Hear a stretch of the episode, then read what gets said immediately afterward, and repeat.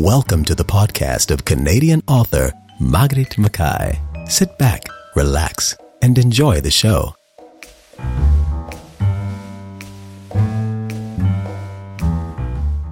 Hi, my name is Maighread Mackay. The purpose of this podcast is to share with you what's happening in the artistic community of the Durham region. I will be having interviews with various artists, whether it be writers, painters, theater people, you name it. We're going to discuss things artistic. I will also be sharing with you readings from some of my own works. Grab a cuppa, sit back, relax, and enjoy the show. For today's program, I'm going to read Chapter 2 of Stone Cottage. Rebecca spent the morning driving aimlessly around the countryside. Trees were sprouting new foliage and within days would be in full leaf. Birds were migrating north, and the red winged blackbirds had returned from their winter home. All nature was coming alive. She was alive. For the first time in ages, she felt free and happy. This was the perfect medicine to shake off her previous hysteria. Rolling down the windows, Rebecca cranked up the radio and bebopped her way along the highway, singing at the top of her voice. She searched small towns and hamlets, looking for the hideaway where she could be herself with no pressure. Nothing caught her attention. There were some lovely places for sale, but they didn't tug at her heartstrings. After stopping for a leisurely lunch, she got back into her car and headed home. She was pleased that she had followed her instinct. Feeling better, she let her mind go. Not really concentrating on where she was, she passed a side road near Port Perry. As soon as she had passed it, something nudged her to turn around. She frowned. Hmm, that looks vaguely familiar but I don't remember being here before. Following her gut feeling, she backed up and started down the road. At the crest of a hill, she spotted a narrow path, almost hidden by the trees. There was a dilapidated for sale sign hanging askew by the edge of the road. It was barely visible in the tall grass. Feeling almost giddy, she turned onto the path to see what could possibly be at the end.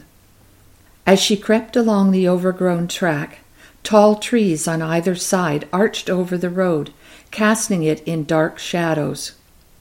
Goosebumps stood up on Rebecca's arms and made her shiver. The lane gave way to an old stone house with a circular driveway. The sun broke through the clouds as she stopped the car in front of the building and stepped out. The warm rays of the sun enveloped her and the house in a soft cocoon. It felt as if she were being wrapped in loving arms that were welcoming her home. She had no name for the feeling it evoked. Premonition? Deja vu? Mm, not quite something stronger. Deep in her gut, she knew this house.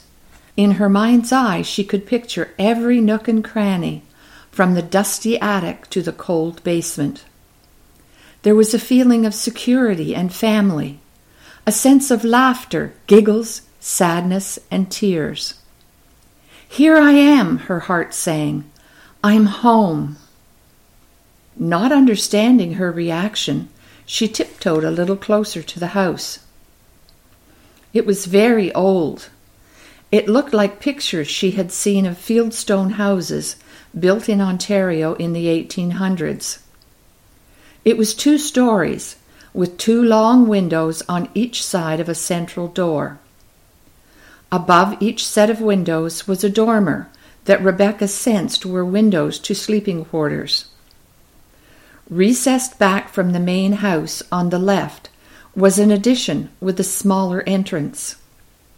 In her gut, she knew it opened into a mudroom, and beyond that, the kitchen. Since the cookery was on the left, it made sense that the dining room would be behind the windows on the left side of the main house. The windows on the right probably looked into the parlor, as it would have been called in its time. Her feet crunched on the gravel as she crept up to the kitchen side of the house and peeked in a window. The property appeared to be abandoned. Odd. No one seems to be here, but the house is clean, so it's not completely deserted. I wonder where the owners are. Since no one appeared to be around, she decided to explore a little further. She walked around the backyard. A small herb and vegetable garden tucked behind the kitchen now lay abandoned and desolate. Looking up, she could see three windows on the second floor. Circling the house, she spotted an old carriage house that had been turned into a garage. Beyond it was a greenhouse. Thistles and other assorted weeds had grown right up to the structure. Some of its glass panes were shattered. An abandoned bird's nest cascaded from the top ledge of the door. Loving flowers, she walked past the barn to the greenhouse. She reached into her purse for a tissue and, leaning on a window sill, rubbed the grime from one of the intact windows. Cupping her eyes with her hands, she peered into the interior. Long tables she sensed once held beautiful flowers were aligned in rows down the center of the room. Flower pots covered with cobwebs were lined up on the work table at one end of the building, waiting for the gardener to come back and fill them with life.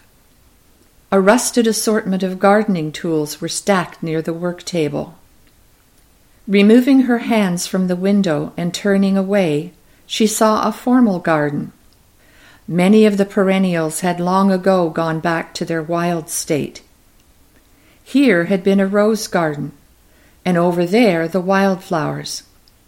She paused and knelt down to touch the soil and caress the new shoots beginning to sprout. I wonder whose hand planted this. Look at the variety. It must have been beautiful. David would love it. It would make him happy to bring it back to life. Gazing in the distance, she noticed a small hill. Climbing to its summit, the sunlight dappled the landscape as it sloped away from her. Shielding her eyes, she saw a large pond with a willow tree on its banks at the bottom of the hill. The edge of a wooden bench peeked from the other side of the tree. As she observed the scenery, a pair of geese with four goslings waddled through the tall reeds and set sail on its glassy surface. A soft breeze slid like a silk caftan over her body. She took in a deep breath and released it, letting a calming sense of peace cascade over her. How delightful! I love this place. I feel so at home here. She smiled, really smiled for the first time in months. Absorbing the feeling of contentment, she walked down the hill towards the tree. As she got nearer to the water, she gasped. A sensation of vertigo assailed her. Her stomach clenched and she thought she might throw up. She stopped. What on earth? Her uneasiness made absolutely no sense whatsoever. How could she switch from such peace as she had felt a moment ago to this feeling of loss and heartache? She continued on cautiously. She approached the far side of the willow and peered around it. Oh my God! she gasped. There was an old tombstone tilting in the grass not far from the tree. Here the atmosphere was thick with pain, grief, and loss. Making her way to the grave, she knelt down and gently rubbed the dirt from the marker. The epitaph read In loving memory of Madeline McBride, beloved daughter of William and Victoria Ann McBride born January 27, 1872, died August 8, 1875, aged three years, seven months. Victoria Ann McBride, Smith Stratton. Beloved wife and mother, born January 11, 1852.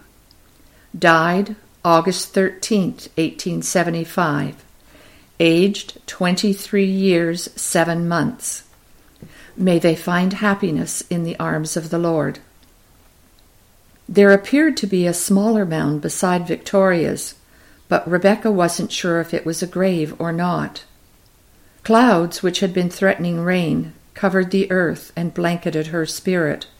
Still feeling slightly dizzy, Rebecca's heart compressed in agony. They were both so young. Madeline was just a baby, her mother only twenty three. But why are the graves here?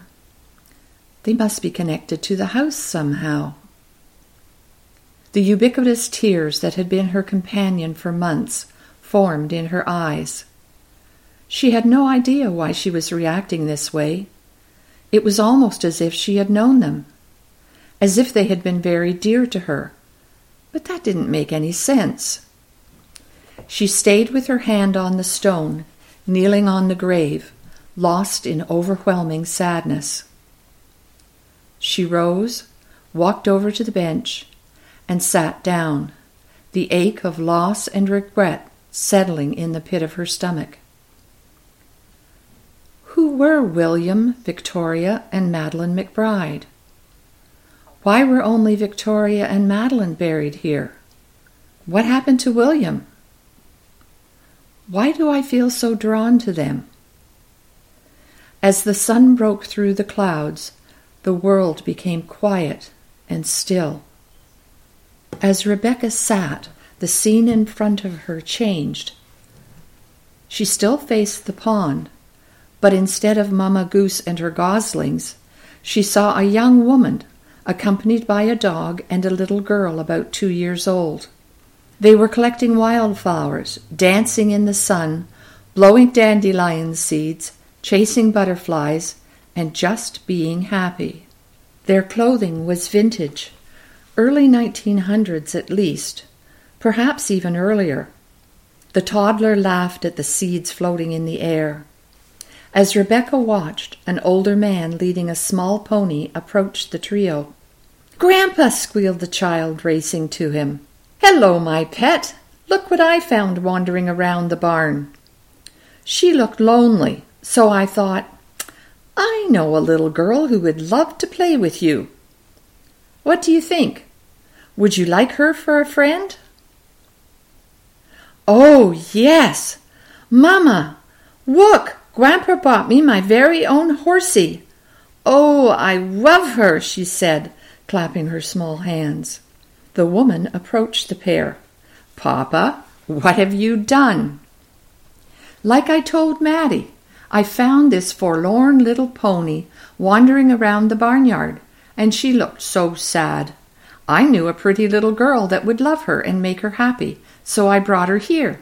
See, they're friends already. I couldn't very well leave her by herself, now could I? No, Grandpa, no. She needs me. I love her. Can I keep her, Mamma, please? Wandering around the barnyard, you say, she said teasingly. Well, I imagine she would be disconsolate without a companion, and that would never do, would it, Grandpa? You promise to take care of her? Oh, yes, Mamma. I will take the best care of her, said the child, bouncing around in circles. Hmm. I guess we can keep her for now, but we'll have to check with your papa later. How about we get you up on her back and go for a walk? said the man. Oh, yes, please. The man lifted the child onto the pony's back, and they walked around the pond, the dog racing ahead and then running back to join the group. It was a happy sight, and Rebecca was so engrossed in the scene she felt her heart melt. The man spoke. One day, Mattie, I'm going to buy you your very own big horse.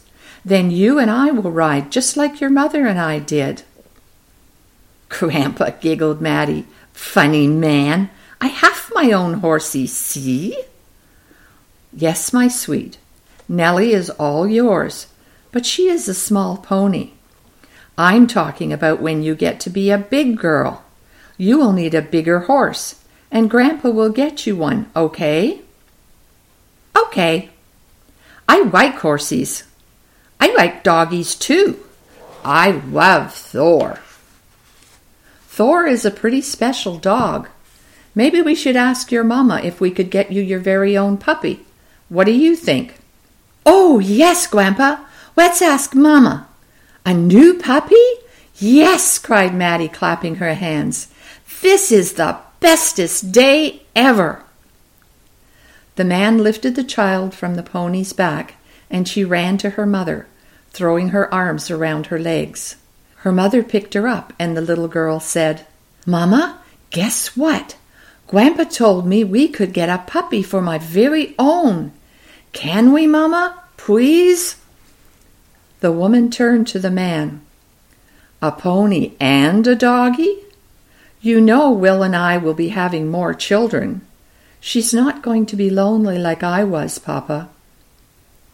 I know, my dear, but every child needs her own horse and dog, whether or not they have brothers or sisters. Besides, I can't wait until we can ride together like we used to. I'm not getting any younger, you know, so I want to start her early. It'll be just like old times with you, me, and Thor racing across the fields. Ah, yes, they were very good times. It would be good for Mattie to have her own dog. How about we wait till next summer for the puppy? Will this be from one of the litters at the stables? Yes, my dear. Stella will be turning three, and we're going to breed her next time she goes into heat. I'm thinking of Roman for the father. He's a grand fellow, and I'm interested to see what they would produce together. Maybe you would like to come home when she has given birth, so that you and Mattie could pick out which one you want. I can keep whichever one you choose until you are ready for it to come home with you. How does that sound? Perfect. Slowly the light faded, and the scene once again became the quiet pond with the goose and goslings swimming contentedly. Coming out of her reverie, shudders coursed through Rebecca's body. What was that? Get a grip, lady. It was just an hallucination. The grave made me fantasize about who the people may have been. That's all. Just my mind playing tricks on me. I'm going to walk away from here and forget all about it.